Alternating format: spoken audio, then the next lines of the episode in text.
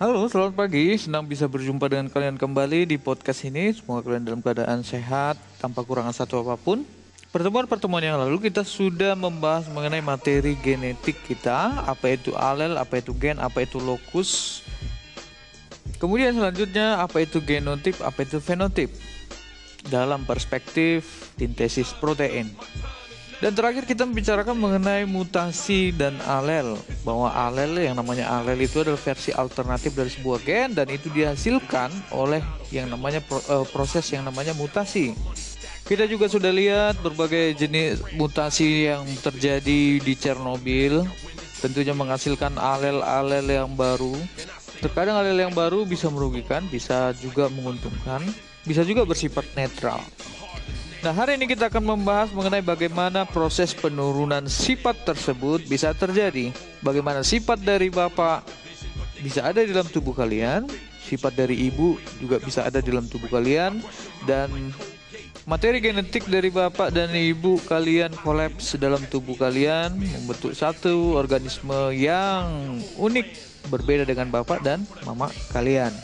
So stay tune dan enjoy the show.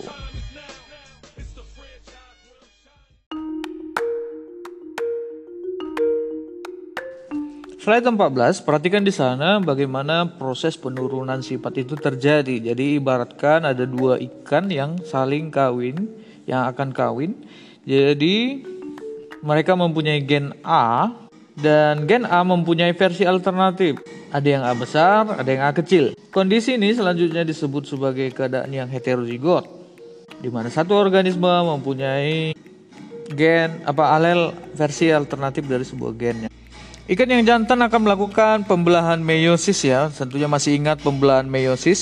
Jika kalau ikan yang jantan mempunyai versi alternatif A besar dan A kecil dalam sel tubuhnya, maka sel spermanya ada dua versi. Ada sperma yang meng mengandung gen A besar dan ada sperma yang mengandung A kecil. Begitu juga dengan sel telur apabila dia heterozigot juga, maka ada sel telur nanti yang meng mengandung gen apa mengandung materi genetik yang A besar, ada yang A kecil. Nah, untuk selanjutnya sperma dan sel telur ini akan bertemu secara acak. Sperma A besar dan sel telur yang A besar nanti akan membentuk anak yang genotipnya adalah A besar A besar. Sperma yang A kecil akan bertemu dengan uh, sel telur yang A kecil, dia akan membentuk uh, organisme individu baru yang A kecil A kecil. Kemudian sperma yang A besar ketemu dengan uh, sel telur yang A kecil uh, akan menghasilkan uh, anak yang heterozigot sama seperti induknya. Beginilah kira-kira proses penurunan sifat yang terjadi. Dan ini kita hanya bicara masih satu gen. Jadi bayangkan ada berapa banyak gen dalam tubuhmu itu saling berkombinasi. Kita tidak tahu sperma mana yang mas yang masuk eh, bertemu dengan sel telur mana dan membentuk satu organisme baru. Beginilah proses bagaimana sepasang kromosom bisa ter, apa, terbentuk dalam tubuh makhluk hidup yang diploid. Dengan demikian, kita bisa lihat bahwa ada beberapa kondisi sebagai akibat dari kombinasi sepasang kromosom ada yang namanya homozigot. Nah, dia bisa B uh, untuk satu gen B umpamakan dia hanya mempunyai B besar dan B besar dari bapaknya B besar, dari ibunya B besar. Maka ini keadaannya homozigot. Begitu juga dengan homozigot resesif.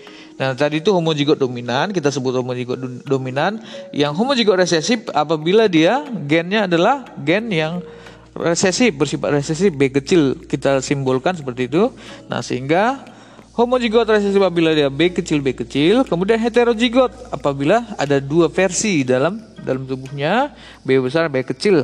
Nah, ada keadaan yang kita sebut sebagai hemizigot. Nah, ini contohnya pemakan e, kromosom dari bapak punya gen itu, tapi kromosom dari ibu tidak punya gen itu. Oke. Nah, ini yang paling sering kita jumpai di tubuh kita itu adalah pada laki-laki.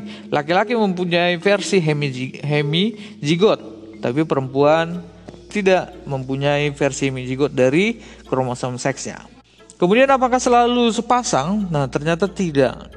Jadi uh, kombinasinya bisa berbagai macam dari uh, organisme kita sangat beragam. Kita lihat ada yang haploid, ya kan? Ini biasanya dia akan berkembang seperti spora. Spora dia biasanya itu haploid, kemudian berkembang menjadi tumbuhan yang haploid. Kemudian yang diploid kita sudah lihat tadi barusan. Kemudian ada triploid, ada tiga kromosom. Ini mungkin satu dari mama, satu dari bapak, satu dari selingkuhan, nggak tahu juga ya. Kemudian ada tetraploid, nah, berarti ada empat set kromosom. Ini dari mana? Nggak tahu juga lagi kita. Satu dari bapak, satu dari mama, satu dari tetangga nggak tahu lah ya kan? Nggak ya ada penjelasannya. Slide yang ke-17 beginilah kira-kira dari mana asal usulnya? Bukan jadi bukan dari tetangga ya bukan dari selingkuhan ya. Tapi beginilah asal usul dari eh, sel-sel uh, yang uh, tetraploid. Jadi 2N membentuk 4N akibat terjadi gagal gagal berpisah ya kan pada waktu meiosis sehingga membentuk 2N sperma ataupun sel telurnya atau gametnya Oke, kemudian gamet dengan gamet ketemu sehingga terbentuklah yang 4N. Lalu triploid gimana ceritanya kan gitu kan? Harusnya genap dong. Kan dia gimana ceritanya bisa membentuk triploid. Nah, kira-kira seperti ini. Slide yang ke-18 perhatikan di sana bahwa uh, organisme yang tetraploid menghasilkan satu gamet yang diploid. Gamet yang diploid ketemu dengan gamet yang normal yaitu monoploid atau haploid. Kemudian bisa bertemu dan membentuk triploid. Nah, ini pada ikan gabus kita bisa bisa lihat ya. Nah, ikan gabus itu ada yang triploid. Nah, itu kita bicara mengenai set kromosomnya. Artinya kromosom nomor satu jumlahnya sama dengan kromosom nomor 2, kromosom nomor 3 dan seterusnya.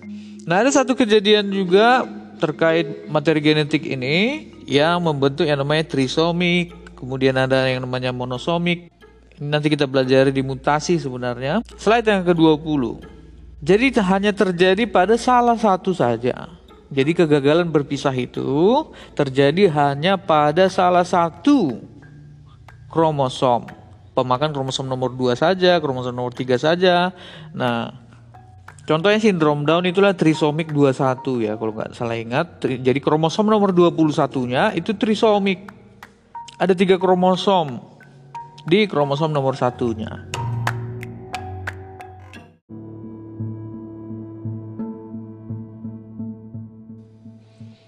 Slide yang ke-21, perhatikan di sana. Jadi eh, proses biologi yang saya sudah jelaskan dari awal sampai akhir tadi, ini akan kita simbolkan. Kita simbolkan supaya bisa masuk ke dalam sistem matematika. Jadi proses biologi ini disimbolkan sehingga bisa masuk ke dalam ilmu peluang atau probability. Kita bisa itu probabilitas kemunculan gennya. Slide yang ke-22, ya kalau kita lihat sel itu mempunyai kromosom, kromosom nanti akan terdiri atas DNA, potongan-potongan DNA yang mengendalikan satu sifat, itu yang kita sebut sebagai gen. Slide ke-23, perhatikan itulah dia pemakan gen, bentuk aslinya seperti itu. Kalau ini kita gunakan uh, perhitungan matematika, maka ya akan sulit sekali. Maka kita simpulkan dia dengan TGAC.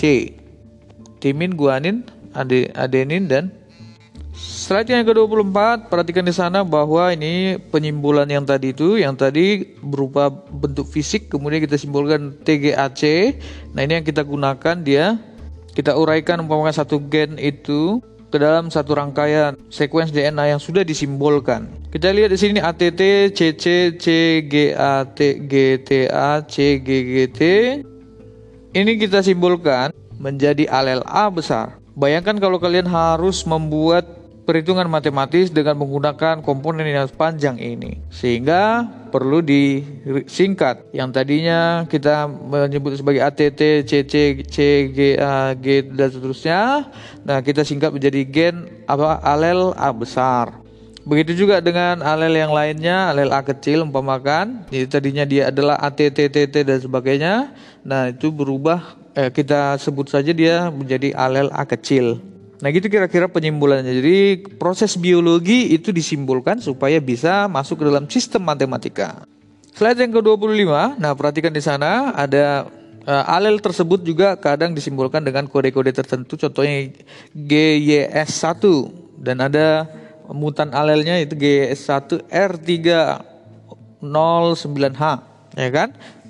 Itu hanya berbeda satu saja, satu bahasa nukleotida saja yang berbeda sehingga berdampak menghasilkan satu protein yang berbeda pula. Sehingga secara fungsi dia tetap menghasilkan uh, satu ekspresi yang sama, satu ekspresi tertentu yang sama dengan GS1, tapi ekspresinya itu berbeda. Maksudnya gimana sih? Ya maksudnya rambut ya kan sama-sama warna rambut gitu kan, sama-sama dia warna rambut tapi menghasilkan warna rambut yang hitam, bisa menghasilkan warna rambut yang uh, putih dan sebagainya. Slide ke-26, setelah disimbolkan, maka kita bisa melihat ya proses biologi tersebut dalam bentuk simbol. Sehingga kita bisa hitung probabilitas kemunculan satu fenotip tertentu atau kemunculan satu genotip tertentu. Ya sudah kita simbolkan tadi A besar, apa eh, alel A, mempunyai alel A besar, ada A kecil gitu ya. Kemudian kita masuk ke dalam tabel kemungkinan di sini bisa bisa jadi sel telur A besar ketemu A besar. Nanti anaknya akan membentuk A besar A besar. Kemudian bisa bisa saja kemungkinannya terjadi uh, sel telur A besar ketemu dengan sel sperma A kecil sehingga anaknya nanti mempunyai apa materi genetik A besar dan A kecil. Kemudian bisa jadi A, A kecil ketemu dengan A kecil gitu ya. Sehingga membentuk anaknya nanti akan membentuk uh, A kecil A kecil. Bisa jadi sperma A besar ketemu A kecil sehingga terbentuk A besar A kecil. Nah beginilah proses yang uh, digambarkan dan disimbolkan tadi setelah kita simbolkan maka kita bisa hitung probabilitasnya.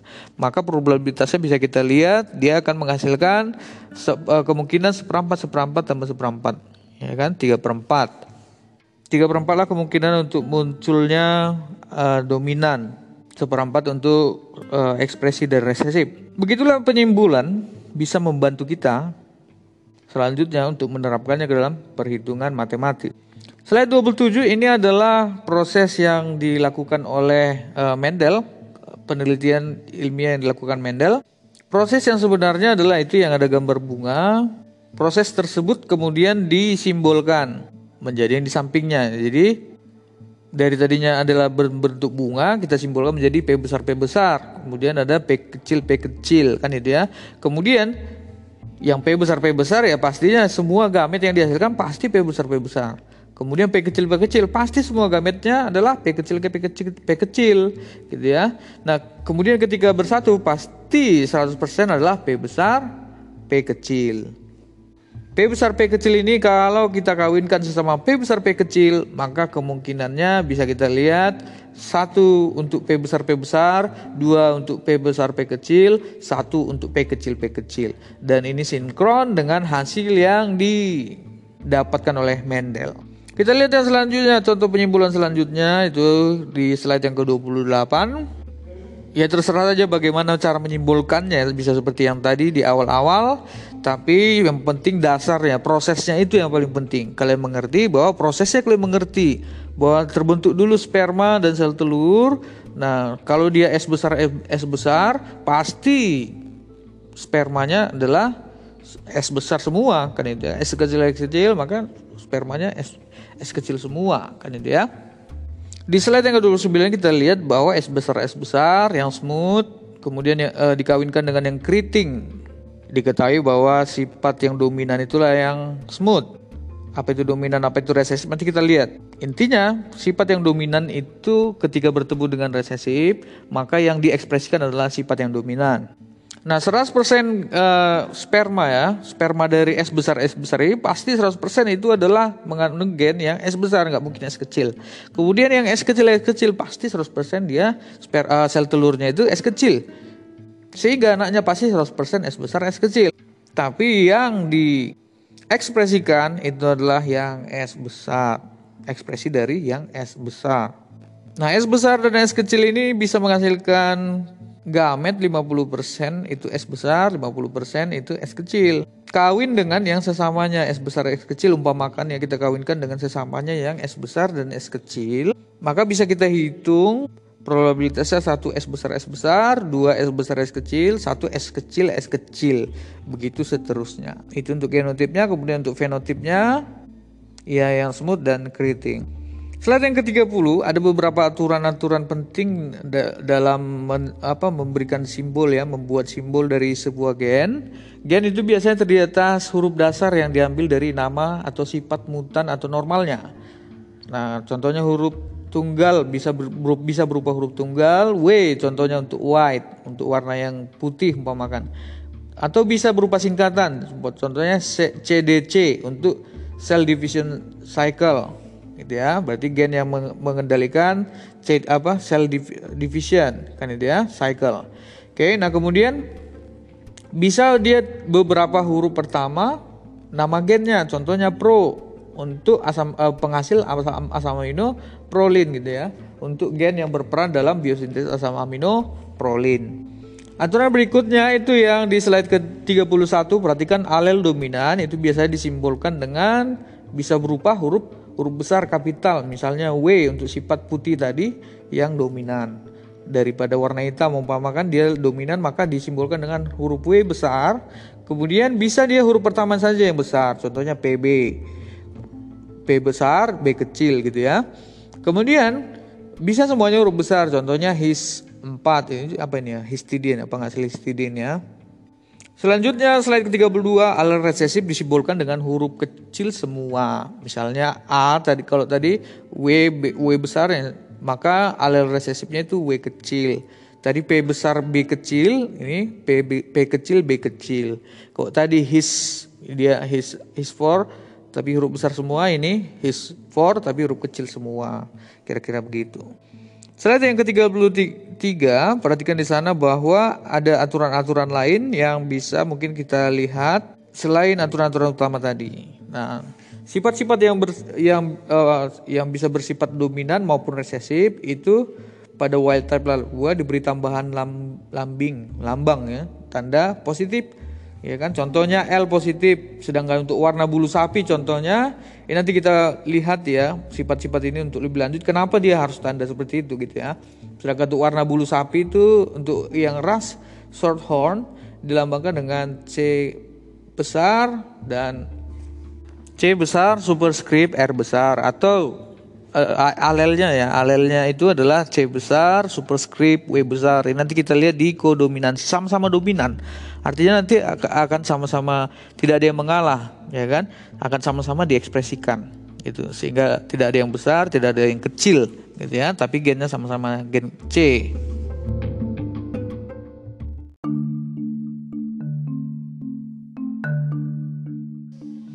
Mari kita lanjutkan ke PowerPoint yang berikutnya.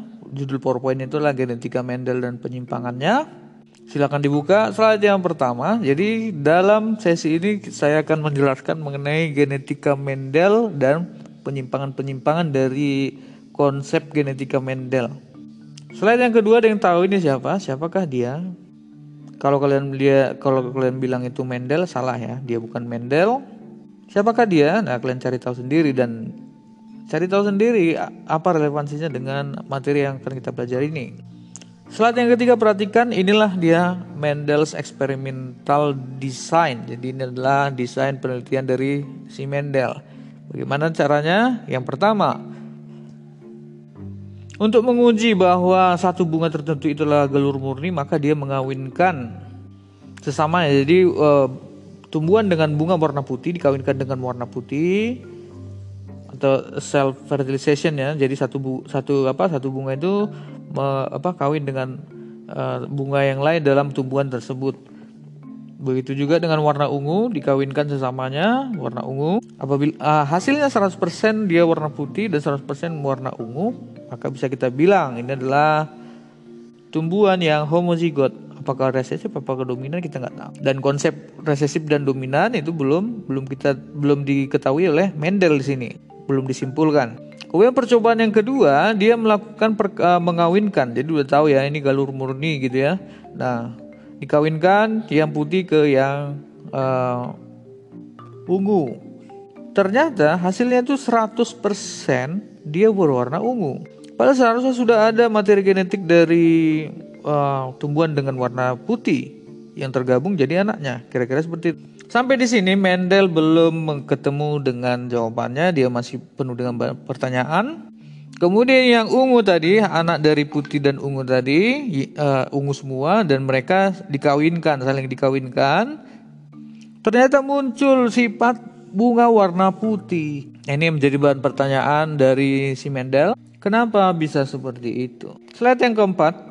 Nah, percobaan Mendel itu tadi kira-kira bisa kita simpulkan seperti ini. Setelah Mendel melihat keanehan itu, kemudian dia menghitung rasio kemunculan sifat tadi. Ternyata tiga perempat dari uh, tumbuhan yang menghasil, uh, tumbuhan tersebut menghasilkan bunga yang ungu. Kemudian seperempatnya lagi adalah tumbuhan yang menghasilkan warna putih, bunga warna putih. Sehingga tidak lain dan tidak bukan, akhirnya Mendel memberikan kesimpulan bahwa satu-satunya jawaban yang mungkin adalah bahwa ada salah satu sifat yang dominan daripada satu sifat yang lainnya.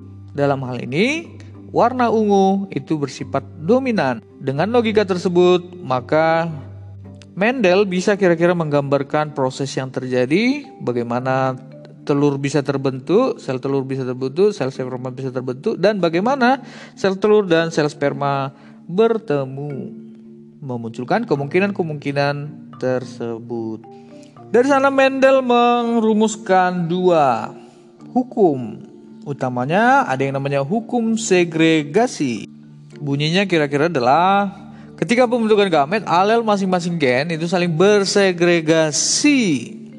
Masih ingat ya pada waktu proses apa meiosis uh, kita tidak tahu ada terjadi crossing over, kita tidak tahu A besar A besar atau A kecil akan masuk ke dalam sperma tertentu kira-kira seperti itu namanya. Itu maksudnya di sini ketika pembentukan gamet alel masing-masing gen itu saling bersegregasi secara bebas. Dan sehingga gamet hanya mengandung salah satu alel untuk satu gen. Nah, bisa digambarkan pada ikan ini, dia tadinya apa mengandung um, A besar A kecil, maka gametnya harus A uh, terdiri atas kemungkinannya hanya ada dua. Kalau tidak A besar adalah A kecil.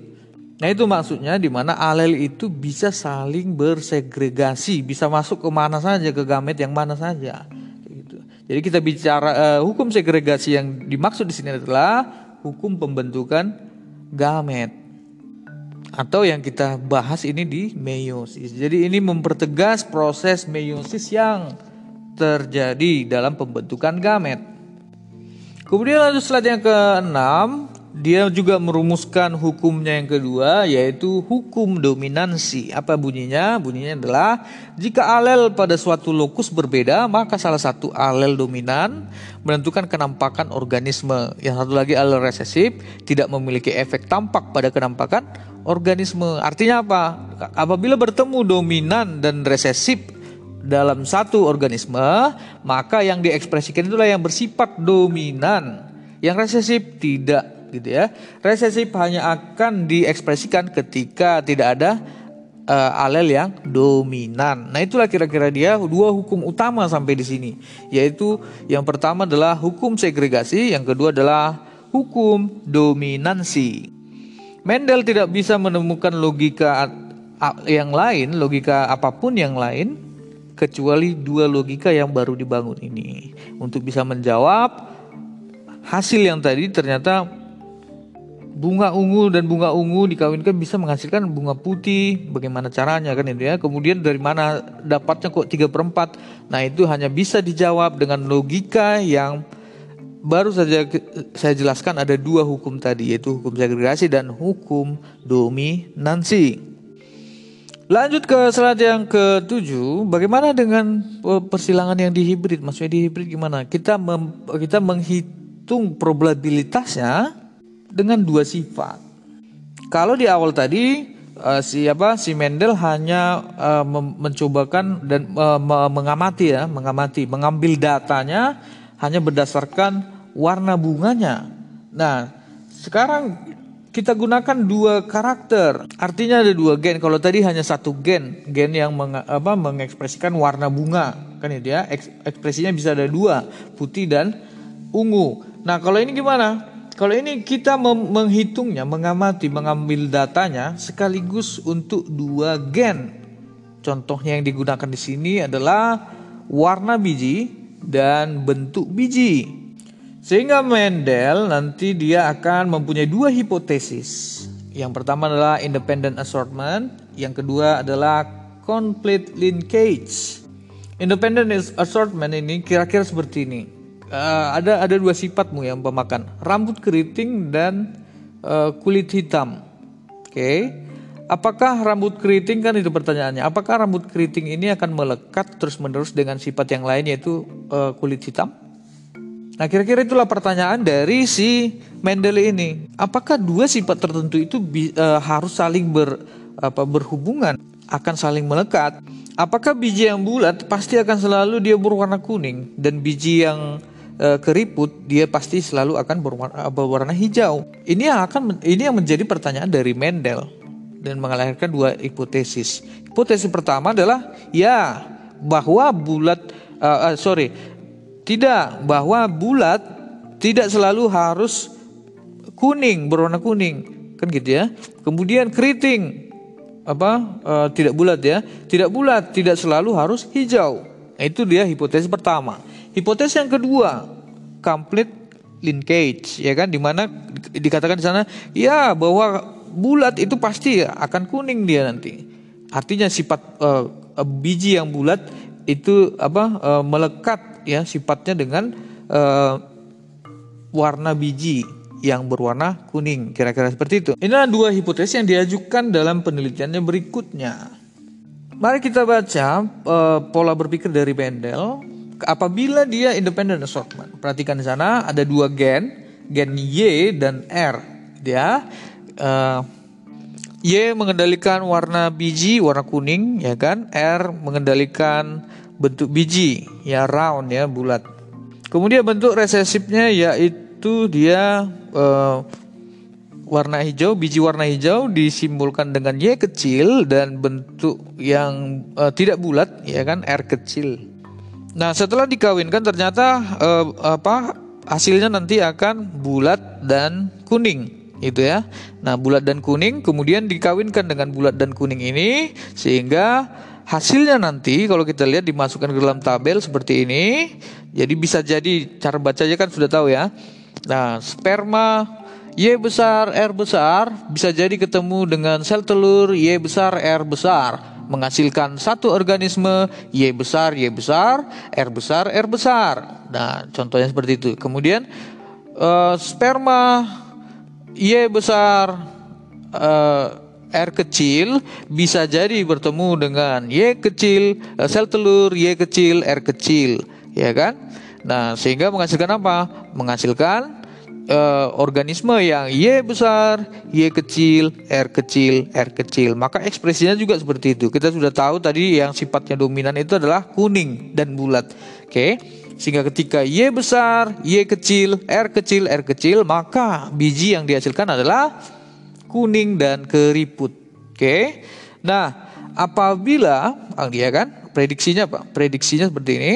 Apabila independent assortment yang benar, maka hasil yang dihasilkan ah, yang dihasilkan nanti adalah 9 banding 3 banding 3 banding 1. 9 bulat kuning, 3 uh, keriting kuning, 3 bulat uh, bulat hijau, kemudian satu yang keriting hijau. Nah, kalau yang complete linkage gimana? Kalau complete linkage artinya bulat itu akan selalu dengan kuning, kan itu ya. Maka Y besar Y besar. Y, R, y besar R besar Y besar R besar. Nanti akan ketemu dengan Y kecil R kecil. Y kecil R kecil. Membentuk Y besar R besar. Dan Y kecil R kecil. Sehingga eh, keturunannya nanti adalah bulat kuning. Dengan kata lain uh, ekspresi dari uh, keriting hijau tadi, keriting hijau keriting tadi tidak diekspresikan sama sekali. Kemudian kalau kita masuk ke dalam tabel kira-kira seperti inilah hasilnya, maka prediksinya harus gimana?